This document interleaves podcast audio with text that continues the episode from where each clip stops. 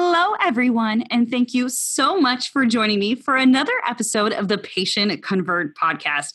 I have an amazing guest with me today. She is one of my students in Physician Liaison University, an incredible physician liaison, and she does so much inside our physician liaison university community and she has so much to bring to the table today and we discussed on having her on a podcast because we wanted to talk about some of the bigger challenges of large organizations and strategies that she can talk to us about about being effective building a program going through data and working with so many physicians. So i would like to introduce my student kelly kelly montgomery. Say hi kelly.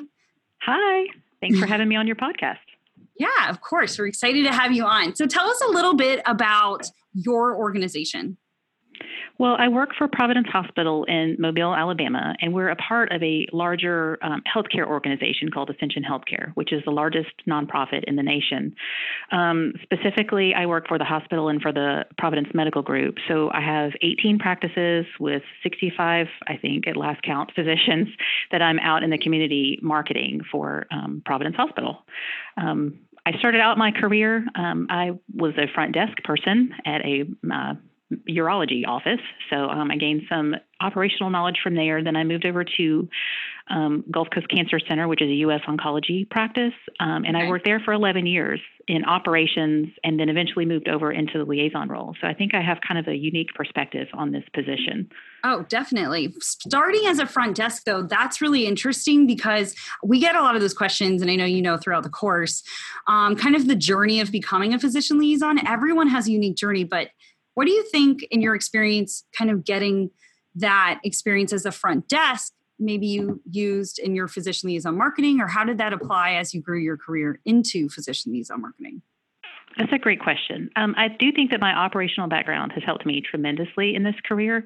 Um, so when I was working in the office staff or when I was managing the office staff also, sometimes you'd see like pharmaceutical pharmaceutical reps that would come in and they sort of discounted that front office staff right from the beginning. Like they only wanted to talk to the doctors. And I always remembered how that felt, especially early on in my career. You know, you don't feel as important as sometimes as that clinical staff. And so um, that specifically always stuck with me. So I always sort of make it my mission to kind of connect with that office staff just as much as the physician, because you'd be surprised how much power they have over the referral process on the back end. So um, definitely do. Definitely. Yeah.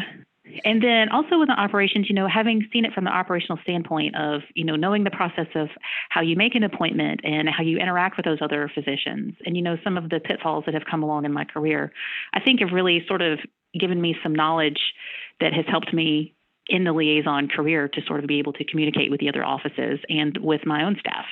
I think that would be a huge advantage because not only do you have experience with the front desk, so I'm sure you have people that stick out, like you said, in your mind of that were successful or, unsuccessful for certain reasons and making sure, like you said, you don't do the same mistakes. And then the operational side is huge because you can talk about actual referral systems and processes that you can improve and let them know that you actually understand it. Were there ways you involved that in your messaging as far as meeting with gatekeepers and also talking with referral coordinators and office managers about referral systems? Yes, yeah, so I think that when you are dealing with a referring office staff, office manager, referral coordinator, front desk, whoever you're dealing with, I think they always appreciate the fact that you have knowledge behind what you're saying. Like you don't have you have more than just right. your 30 second elevator speech. You know, when they ask you a question about a Medicare HMO program, if you know how to answer those questions and how to take care of those referrals, or if they ask you about, you know, a radiology test, you know, like, oh, an MRI, I'm going to need a pre-cert if it's Blue Cross Blue Shield, those kind of things. I think if you can show your knowledge about that, I think it goes a long way um, and having them open up and they just see you as more than just somebody with a marketing degree who brings cookies, which I don't do anymore because of your program, by the way. Oh, thanks. Yeah. no, definitely. But you, you speak to us such a good point, and you even gave quick examples. Um, but what a difference that makes to a front desk when you're speaking with them. They understand how plugged in you are. And I believe that makes a big difference in deciding whether you are someone that's qualified enough to speak with a referring provider because you're already communicating in that initial how many seconds um, that you are part of this program that you are part of this colleague and you can get these things done. And it just all involves simple examples like you said. So what has helped you the most in communicating with front desk and um, executive staff members of other organizations as far um, as think, terminology and verbiage that you help define yourself as the authority in the space? I think that um, you have to be deeply rooted in all of your practices, whether it be one or whether you have, you know, 18 different practices like I do. You need to know the vernacular, you need to know the jargon, you need to be able to to talk the talk. Um, and not only that, you need to like really be engaged in it and really understand the message that you're delivering to. You need to, you know, if you're delivering a new program on, for instance, we have a new program where we are allowing referring physicians to use an order facilitator to schedule CTs and MRIs, and then we're uh-huh. getting the pre-cert for them, um, which is such a cool selling point because those pre-certs take so much time um, at an office level to get completed that if we take that burden on themselves, that makes us a huge advantage. So because I have been in the office before and I've had to do those crazy pre-certs and I know how long it takes and the burden it is, I feel like I can relate to them when it comes to issues right. like that. Like, you know, I've been there, like I know how long it takes. What if we took that burden from you? How much would that help you? Those kind of conversations are easier to have when you have the knowledge behind it. It's so true and often forgotten we talk a lot yeah. about clinical knowledge and relating to patient care as far as the physician, but we don't often talk about how important it is to kind of understand the referral process when it comes to the front desk too. Like you said at the very beginning, is you noticed at when you were working the front desk how often you would see reps maybe make you feel like you weren't an important factor in this process and how you decided when you went out in the field that you were going to change that as a physician liaison then maybe there's ways as physician liaisons we need to better connect and interview with our front desk staff member on what would be important to them in initial messaging that would allow them you know to grant us access back Right. It's so important to connect with every member of the staff that you encounter. You know, if they have a picture of, you know, a little kid, ask them about that. Oh, is that your son? Is that your, you know, granddaughter? Whatever. If they have right. pictures of pets, connect with them about that. I think I heard on one of your earlier podcasts, one of the liaisons say that um, she saw a picture of a horse at a physician who was clearly yeah. disengaged. and as soon as she brought it up, you know, and started talking about horses, the entire conversation shifted. And I think that happens not only with your physicians, but with the office staff that you engage with too. You know, remember those little details that they tell you, you know, oh, like, oh, my, my son's getting ready for prom or something like that. Write it down. Remember the next time you go in there and say, hey, how did your son's prom go? You know, did everything right. turn out great? You know, that kind of thing. And I think that they remember that and they, everyone feels that way. Everybody wants to feel important. So go out of your way to make them feel that way. And, you know, not only does that develop a level of trust, but it also gets you time with their doctors. Oh, absolutely. Making them feel important, recognizing, and it's a great way to build a genuine relationship because each person's going to be different. Like you said, maybe it's, you know, somebody's prom, maybe it's a picture of an animal, but it can also help maybe liaisons kind of connect and remember the conversations as well. Right. And not only in referring practices, you need to be connected with your own staff, um, even if you have a lot of staff. You know, um, those front office especially, um, they're going to hear all the gossip in the medical community. Oh, well, did you hear that Dr. So and so is unhappy because they all talk? That's so true. and, they don't know, know everything. I mean, we don't want to be gossips, but at the same time, we want to be a part of those conversations because you know there's some truth in all of those things. Right. So you want to you want to have that relationship with your staff, especially where they feel like they can come to you and say, "Hey, my friend said that Dr. So and so was leaving to go to the competitor," because those are you know vital pieces of information for your strategy to know whether oh. you know you need to target or not target that physician going forward. I couldn't so you need, agree more. Yeah, you need to have those relationships built so that they think when they hear those kind of things, they think about you so that they can then bring that information to you. You don't want to be like a marketer or a liaison that sort of lives on their own island. You want to make sure that right. your staff feels like you're part of the team. So, how do you get that really crucial staff buy in? So, you have to develop that level of trust. You have to build those relationships, like we talk about in PLU all right. the time. You want to be relatable to them.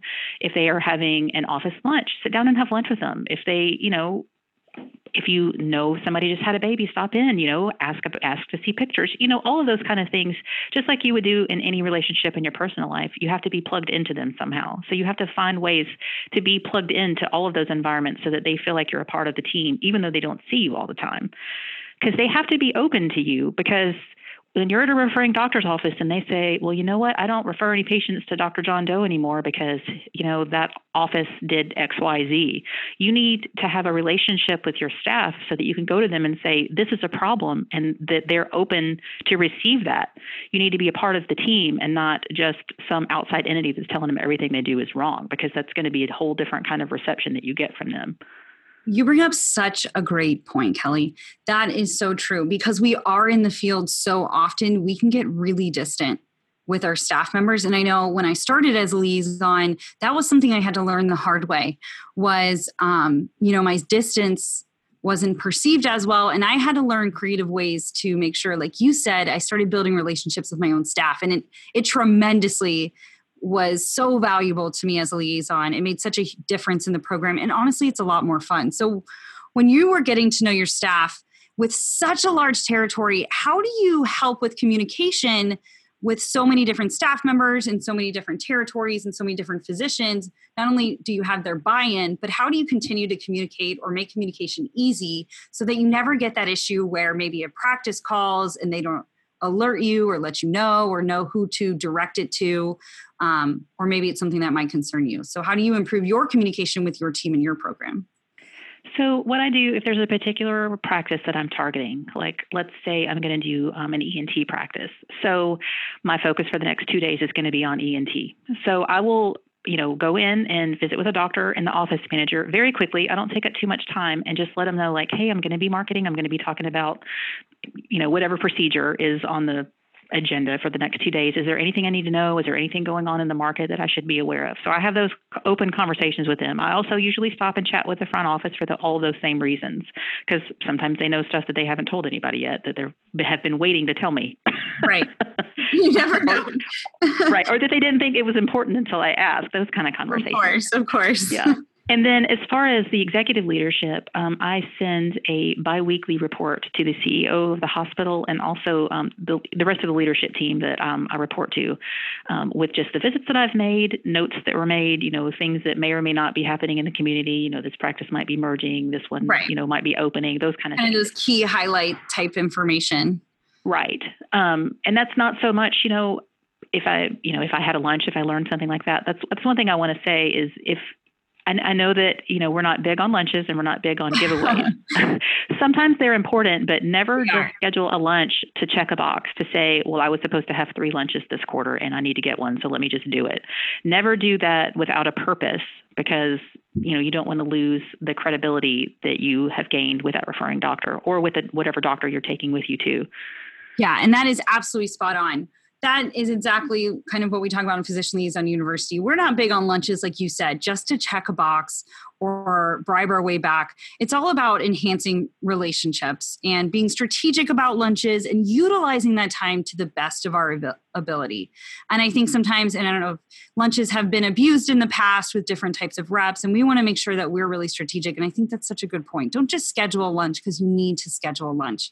Make sure you're using it as a really valuable tool and how you're going to be strategic about it and it's not a scapegoat or checking that box and i think that's a that's a really good point have you used lunches to help enhance and further enhance referral relationships I have. Uh, we have a breast surgeon who is fairly new to the area, um, and you know, female breast surgeons tend to do better than male breast surgeons, just because females typically are more comfortable seeing a oh, female surgeon. You didn't know that. Yeah, um, or that's you know, I don't know. I've not read any studies that said that, but that has been my experience. All right, you guys, you heard it here. Kelly says. but you know, it I scheduled some lunches because I wanted to get her in front of like OBGYN clinics. Um, and we wanted to see all of the doctors, which is, you know, nearly impossible sometimes Always, unless you yeah. schedule a breakfast or a lunch because you want to get the biggest bang for your buck. Absolutely. But, you know, I wanted her to have an audience with them. So, you know, those situations I think are warranted. Now, would I just schedule one, you know, willy nilly because I, you know, I have some sort of quota to meet? I would, I would never do that because you never want to waste your physician's time because then they will never go with you again, ever. Oh yeah, definitely. If they have a miserable experience, then you just lost their support, which is a good question because again, you're working with such a large organization and so many different specialties. How do you, as a physician liaison with your organization, kind of get that support or physician buy-in for your program?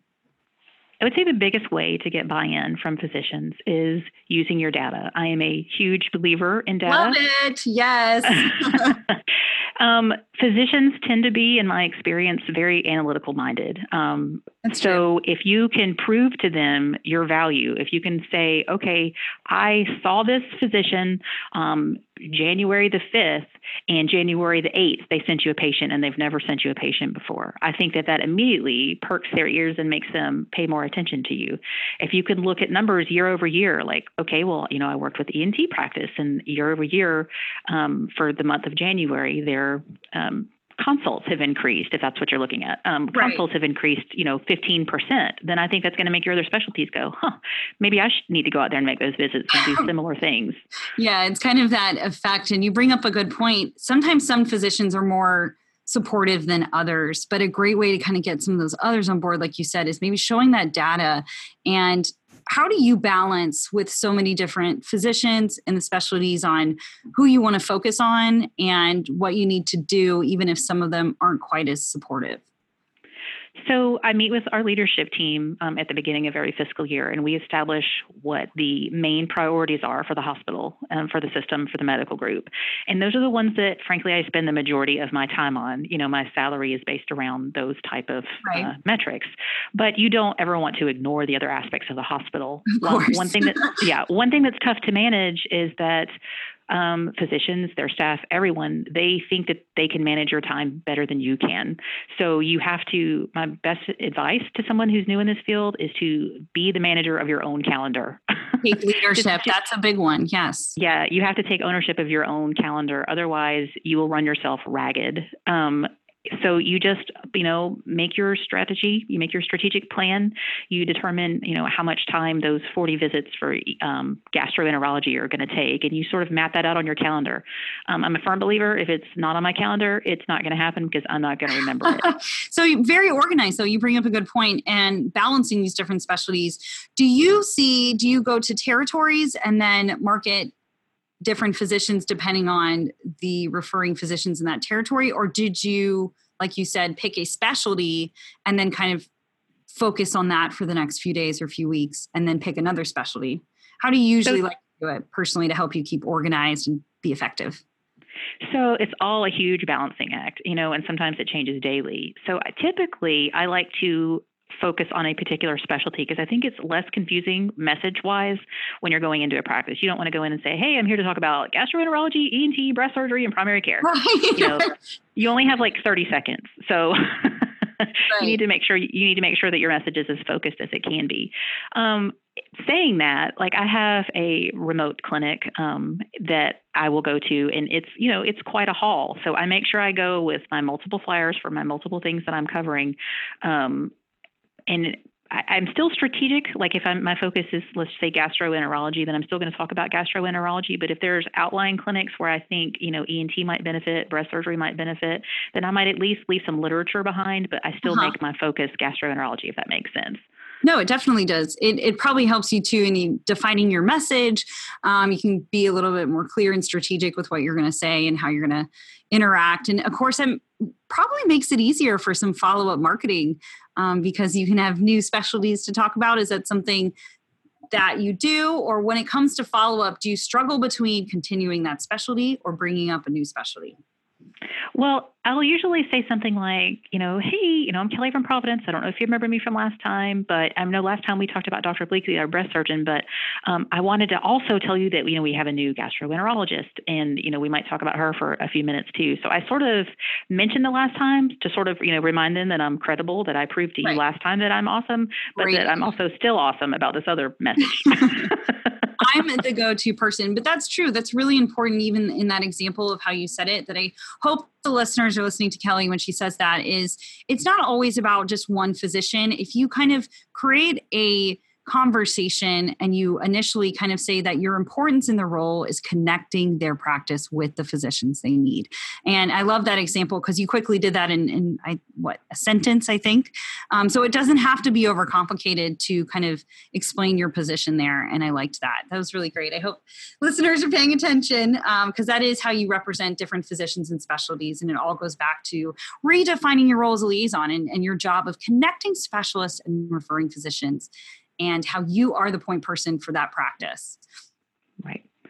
Right. Um, and, you know, we do a lot of like um, sort of events too. Like, for instance, recently we had a women's provider open house, which was oh, really kind fun. of a cool, yeah. unique thing. Um, you know, there was, you know, wine and snacks and you know, all the things that women love.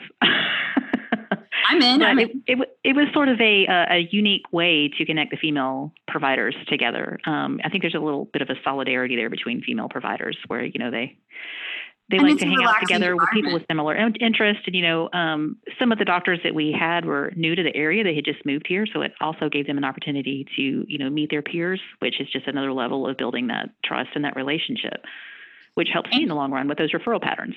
Oh, definitely. And your role as a liaison involves some of these community type events as well, right, Kelly? Say, I'm sorry, say that again. Your role as a liaison involves community type events as well. And yes, sometimes absolutely. we think of liaisons just visiting offices, but we really have a lot, like you said, it's a balancing act, which we may have to title the podcast that. it's a balancing act because there's so much going on, not only between physicians and territory specialties and executive team members and staff, but we do so much in the community in the field as well. And I love that example of getting creative and having a physician, women's physician based um, event that you guys can meet and network. But are there other ways that you get plugged in in the community as a physician liaison besides just visiting with referring physicians? Absolutely. We participate in health fairs. You know, we may go and provide, you know, free, you know, blood pressure checks or glucose monitoring, those type things, which, you know, helps enhance our primary care network. Um, you know, we may participate in a bridal expo, which seems like a weird thing for a physician's office to be a part of. But um, I have an ENT surgeon, Dr. Donnellan, who also is a facial plastic specialist. She's a right. laser and facial specialist. So, I mean, you know, Botox, lasers, facials, all of those things are, you know, good selling points directly to the public. So I do, you know, bridal expos and, you know, just you just, I, I think that, right. I think the most important thing is don't, only do the things that seem conventional. Definitely think I outside the box because you just never know, you know, when that's going to pay off. If I spend four hours on a Saturday at a bridal expo and we only get one patient, well, then that was worth the hundred dollars it took me to have a table there because that's going to more than pay for itself. You have to be able to think of, you know, outside of the box and think about the return on investment. Well, and you're so right too. We talk in PLU about expanding our network and getting out in the community as well. And that's so true. You never know where you can expand your network, build new connections, but also reach different types of patients or ideal type of patients. I know my favorite part with community events, besides the amazing swag, if I cannot resist a good chip clip. So if any of you guys are listening, if you're at an event, I'm a big fan of chip clips. I'm always going to booths.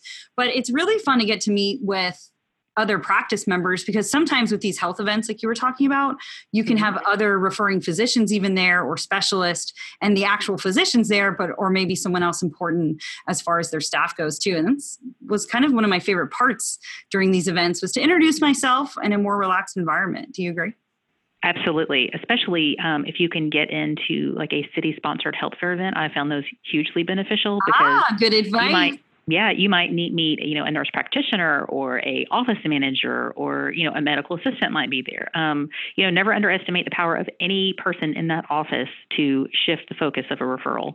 Um, they might say, you know, their doctor might come out and say, well, gosh, you know, I, I, don't know where to send my primary care doctors or my patients that need primary care. Oh, well, you know what? I just met Kelly Montgomery. I have her card. I know she has a whole network of primary care. Let's reach out to her and see what she thinks. Yes, so, absolutely yeah. So, you know, county, you know, city, you know, any, any sort of health fair, I'm always game to be a part of because uh, you get direct patient marketing. And then you also, there's always somebody, like you said, from another referring doctor's office that you can meet and encounter and build a relationship with. Oh yeah, and it's fun to go around. Like it's it's nice to get to meet them and I like how you said that. I just met Kelly at this event. Let me give her a call. It almost creates a more genuine connection and relationship when you're both part of this event together, you're both putting it on, and you can take the time to kind of go around other booths and ask about that. So that's really good advice for the listeners out there. It's something obviously both Kelly and I enjoy.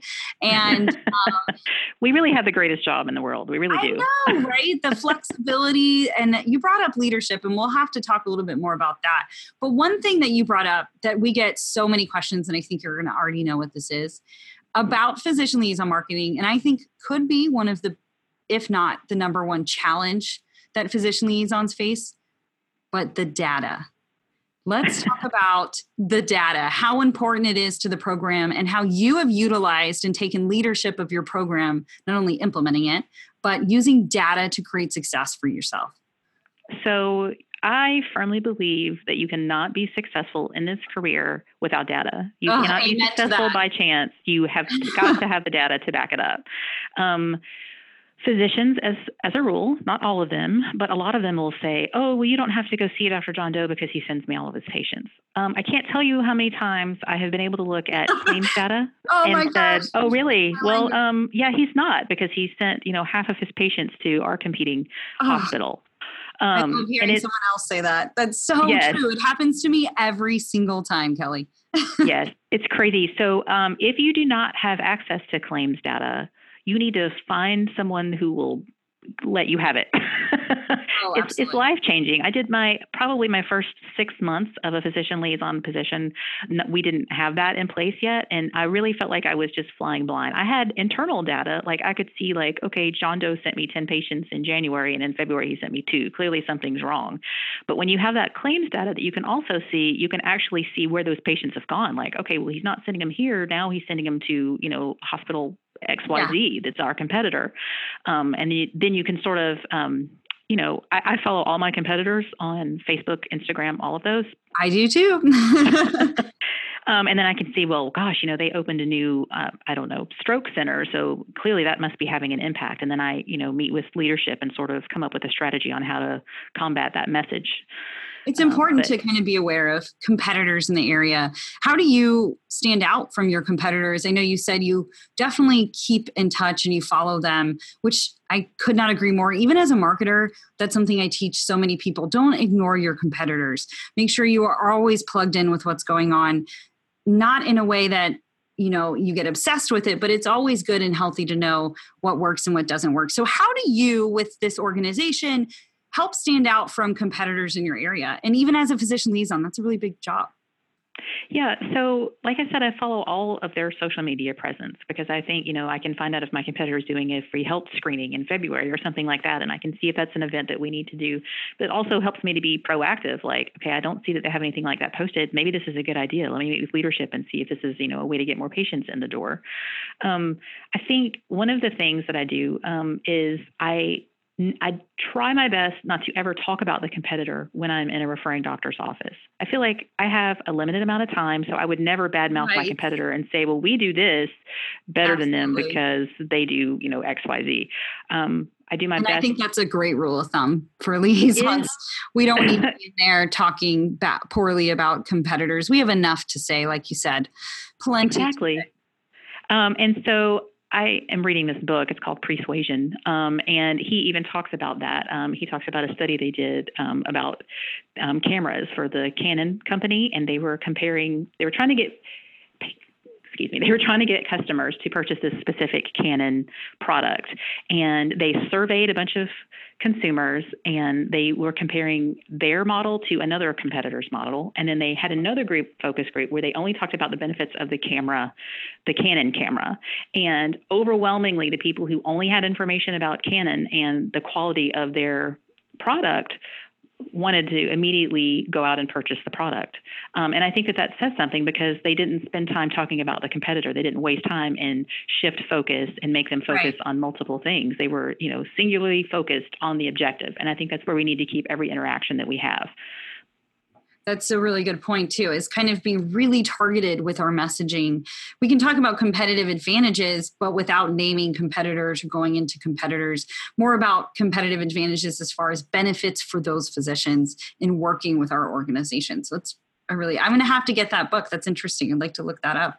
Yeah, it's a really great book. So, you know, when we want to go out in the field, and if I want to talk about this new program we have where we're going to pre cert these radiology tests, I don't want to talk about the fact that, you know, we're doing it, but our competitor is not doing it. And so that makes us so much better. I don't mm-hmm. want to do that. Um, if they're having trouble getting those same pre-certs from our competitors that they're having with us, then me just giving them an, an easier path, of, you know, the path of least resistance is going to speak volumes in itself, if that makes sense. Oh, definitely. It makes so much sense. And when you're working with your program. You mentioned to me, and Kelly is a huge part of our Physician Liaison University. She helps kind of direct conversations with other student members. And I think a lot of that, Kelly, is because you continue to learn. And that seems to be your personality is about always kind of gaining knowledge, even how you mentioned that book. Um, but when you started in this position you're currently in, did they they didn't even have like a solid physician liaison program, is that correct? They did not. So Ascension as a whole has physician liaisons, but in this region specifically, they did not have one. So, you know, kind of a big into, deal. right. So when you walk into a situation like that, you need to be prepared to show your worth. So, you know, at the end of three months, you know, I can pull up, you know, one of the clinics that we had um, that was struggling, and now they have like a 25% increase in consults. Or, wow. and I can show things that I have done to directly contribute to that. Um, when I walk into a leadership meeting and they say, you know, I don't know why, you know, clinic A is having such issue, and I can say, well, it's because you've had an influx of competitors, you know, from this hospital, or, you know, you need to be prepared with your data and your answers. And I think that was the way that I was able to pr- sort of prove myself in this role and prove the value of this role was because, you know, going back to that data, I know my data backwards and forwards. Um, there's probably not going to be a question that you could ask me about one of my clinics that I wouldn't be able to answer in regards to, you know, where their numbers are, who their competitors are, who's entered the market in the past year and who's left. Um, you just need to like be a student of your data and be in it constantly.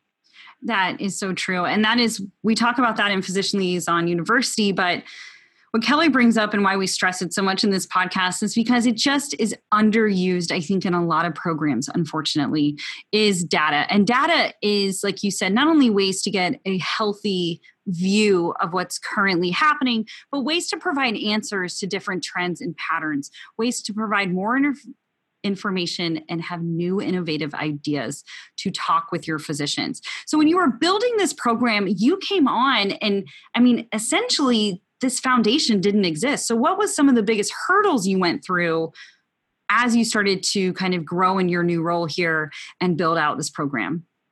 So I would say one of the biggest hurdles was just developing a call schedule.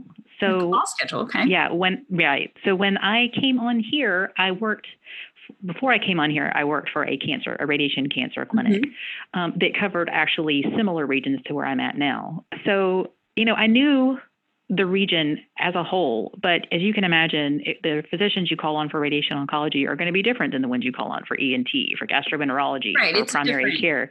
Mm-hmm. So I had the basis, but I mean, Google was my friend, like, you know, primary care in 36608 zip codes, um, all of those things. What I wish that I would have had were tools like Badger mapping, um, Salesforce, those kind of things that sort of help you develop those in an easier way. But yeah. um, when when I came on here, it was all manual. Oh my goodness! So and it, and it still is, and I think we're going to move to Badger mapping at some point. But, oh, good! Um, I hope you do. It's a really awesome program.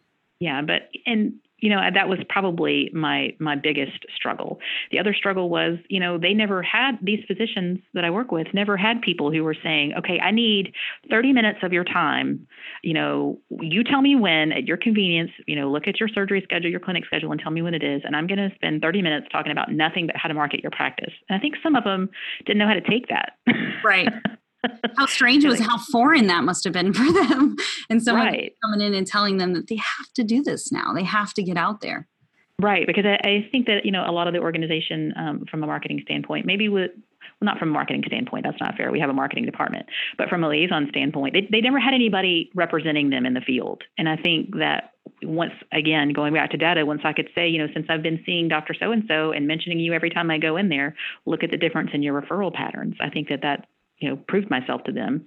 Um, so the biggest hurdle number one was developing the call schedule, and then the second hurdle was you know getting physician buy-in, doing all those things we talked about previously in this podcast.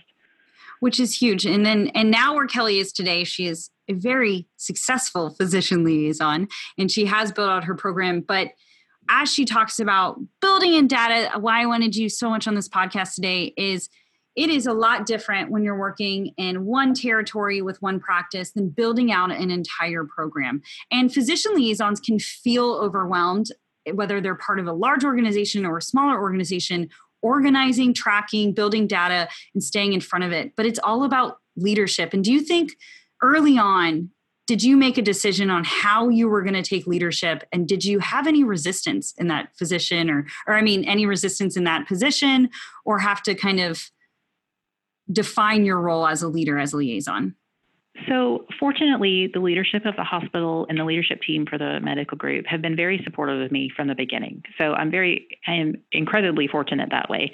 Um, the unfortunate part was, you know, you know, I didn't start at the beginning of a fiscal year, so there was no budget set out for me. So that made things kind of challenging because you know right, programs, lunches, those those kind of things. That then that becomes a challenge. I become um, I'm on a shoestring budget, you know, for a little while while I'm developing. So that, you know, was a challenge. But um, they have been, you know, incredibly supportive of me, especially when they could start to see the results of my work.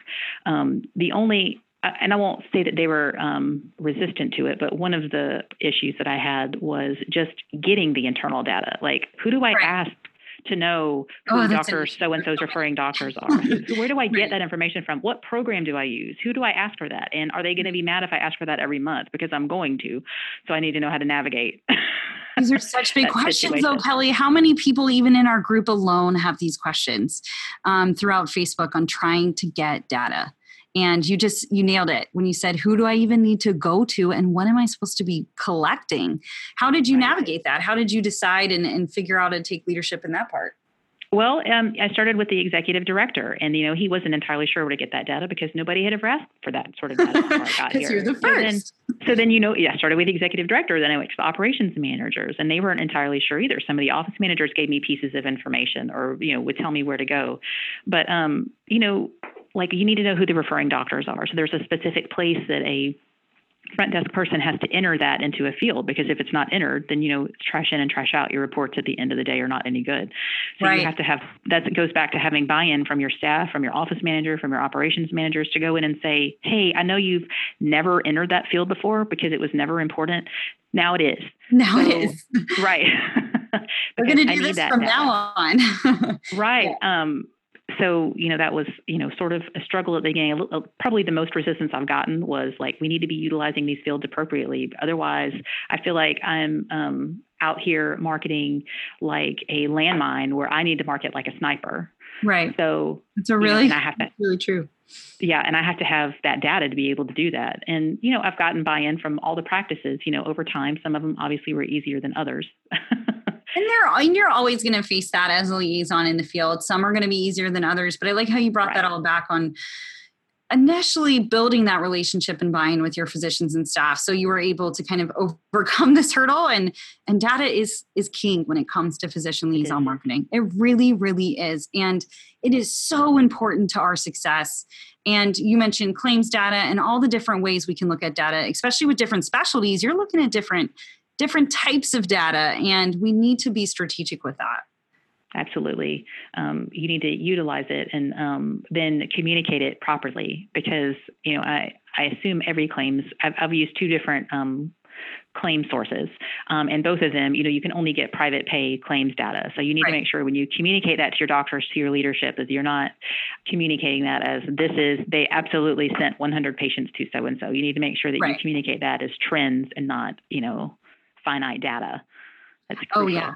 I actually love data. I love reporting ROI and because I like the idea of not only getting to see where my efforts are working, but I like the idea of of being able to be creative to increase not only revenue and procedures and surgeries and patients, but don't you like the idea that data can be fun? And I think a lot of physician liaisons get a little bit nervous when it comes to data reporting as it's an evaluation of them personally. And that's just not the case. Do you agree, Kelly? I, I do agree with that. I think that um, you have to look at data as a validation and not like a reprimand tool. Um, exactly. I mean, it validates all the effort you're doing, even if it's not how you expected the data to go. If if you have, you know, you hosted dinner about lung cancer, but your pulmonologists are still not referring to your, you know, radiation oncologist, right. well then well then you know that that's probably not the best way to market that. And that's when you go onto the physician liaison university, you know, face to face and say, hey, anybody had any success in this? Absolutely. And, and that's a big part too, is um, it is not an evaluation tool. And I've even used data if it didn't go in my favor. Let's say I had a drop, and I'm sure you've experienced this too. Maybe you've seen a trend go lower and you're like, what's going on? I'm, I'm killing it out there. And it can be something so simple to explain, like you mentioned even earlier in the podcast, maybe it's your top referring physician or physicians in an area that transferred to a different practice or location. And yeah. that could be a huge loss of referrals, but not because we're not doing our job, just because data can show you so much more. And then you can ask the right questions when you're in clinic. So I love the stress on data. But let's talk about how important it is to build a community as liaison. Kelly has been 100% plugged in and supportive during this whole physician liaison university process. Um, I've been able to connect with Kelly, talk with Kelly. We give each other advice and tips. She also helps other liaisons in the group. And I don't know about you, Kelly, but when I started, I always felt very isolated as a physician liaison. Yes. And I think it's really, really important that we share our advice, our stories, our tips, even our failures, so others can learn and relate. And connect. So, what are ways that you connect with other physician liaisons, and what advice do you have for physician liaisons looking to connect with you? Um, I would say you definitely need to be a part of the physician liaison university. I would say you know, when you get when you get down to like the nitty gritty, we're all salespeople, right? Right, right. So you know you're going to have your competing markets. They have their own liaisons, but clearly they're not going to be a source of information. You're not going to be able to like have you know Ask them Tuesday exactly with your number one competitor to be like, so how are you moving the needle on pulmonology or something right, like that. Right. So um, physician liaison university gives you the opportunity to network with people who share your same skill set, your same you know mind for growth, um, but they're not your competitor, so they can be completely open and honest with whatever their you know goals, strategies, um, tips, and tricks are. Um, I think that's probably the, the biggest asset is just we become like a you know a collective mind of ideas and, and strategies. Definitely a physician liaison family for sure now. absolutely, yeah, absolutely. Um, you know, and it feels great to be able to, you know, if somebody is encountering a situation that, you know, you've been there before, you can say, well, you know, I've had that same issue and this is how I dealt with it. Um, it's just a, a, really awesome thing to sort of be a part of that community. And um, this really is the only community that I've found that's really like that. Oh, well, thank you. I'm happy to hear that. That is definitely our goal in Physician Liaison University, as Kelly talked about. Not only do we have this amazing course, but she's really talking about we need to communicate, we need to share our stories it's funny because until the conversation gets started, you don't realize how common some of these challenges or issues or or hurdles or even success stories are. And it's such a relief, isn't it, to kind of see, thank God I'm not the only one going through this. Um, exactly. Like you, you know, you want sometimes you get encounters with your doctors or your leadership. Um, you know, well, well, we've spent X amount of dollars on that dinner and nothing came out of it, and blah blah blah blah. Well, you can sort of commiserate with your fellow people and say, well, look, it's not just us. It wasn't any, you know, it wasn't the way we went about it. You know, this is you know been proven to be successful in other places maybe we should try it again you just you get to share ideas um, with your other people and you get to share in their successes and you get to commiserate in their losses so, so true. Well, thank you so much for joining me today. But you guys don't forget to connect with Kelly on social media or reach out to her organization because of the amazing difference they're making for patients in their area. So, Kelly, can you remind the listeners on not only how they can connect with you, but your organization, your physicians, and your incredible staff at Ascension? Absolutely. So, you can go to providencehospital.org and that'll take you to our website. You can also connect with us on Facebook and Instagram. Personally, I'm Kelly Montgomery. I'm on LinkedIn, Facebook, Instagram, you know, all of those. And feel free to reach out to me and ask me any questions you might have. And we'll make sure that we include the link to Ascension as well as Kelly's social media so you guys can connect with her there. Kelly, thank you so much. This was such a great interview. And I think you brought up some amazing points that physician liaisons can really learn from. And what would you add as a final note, as your biggest advice that you have for physician liaisons getting into this role or starting a program? So I would say two points never discount any member of the staff. Develop trust with all of them. Love it. And and do not be afraid of your data. Do not be afraid of your data. Perfect. Well, thank you again, Kelly, and be sure to connect with her in Ascension. Thanks for joining us today, guys. Thank you so much. Thank you for listening to today's latest episode of the Patient Convert podcast. Don't forget to subscribe and review on your favorite podcast platform. We are on Apple, iTunes, Google, Stitcher, and Spotify, or you can sign up to receive the latest episode via email. Just check it out on my agency website or my personal website. And if you are looking for more amazing healthcare marketing information or just to engage, check us out at Intrepy.com com. And for any of my amazing physician liaisons out there interested in growing their physician referrals or learning the strategies that it takes to build highly engaged physician referral networks, check out my website, kellyknott.com, where I have free webinars, free downloads, and of course, my online physician liaison training course Physician Liaison University. And as always, I'm a huge believer in connecting, engaging, and supporting one another. And the best way to, we can do that is networking. And I always, always connect with you guys on social media. And one of my biggest social media platforms is LinkedIn. So feel free to connect with me there on LinkedIn or Instagram or Twitter at Kelly Knott. And thank you guys again for listening to the Patient Convert podcast with your host, Kelly Knott.